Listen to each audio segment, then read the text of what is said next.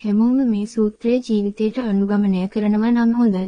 එහි තේරුම සියල්ල ගැන ටිකක් දැන ගැනීම සහ සියල්ලෙන් ටිකක් දැන ගැනීම.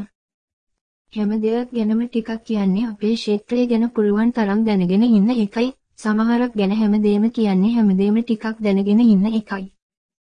උදාහරණයක් ලෙස ක්‍රීඩා කර්මාන්තය, සිනමාව, දේශපාලනය. ඔබ මේ සූත්‍රය අනුව ක්‍රියා කළහොත් ජීවිතය යහපත් වනු ඇත. සිතුවිලි ලෙස ජීවිතය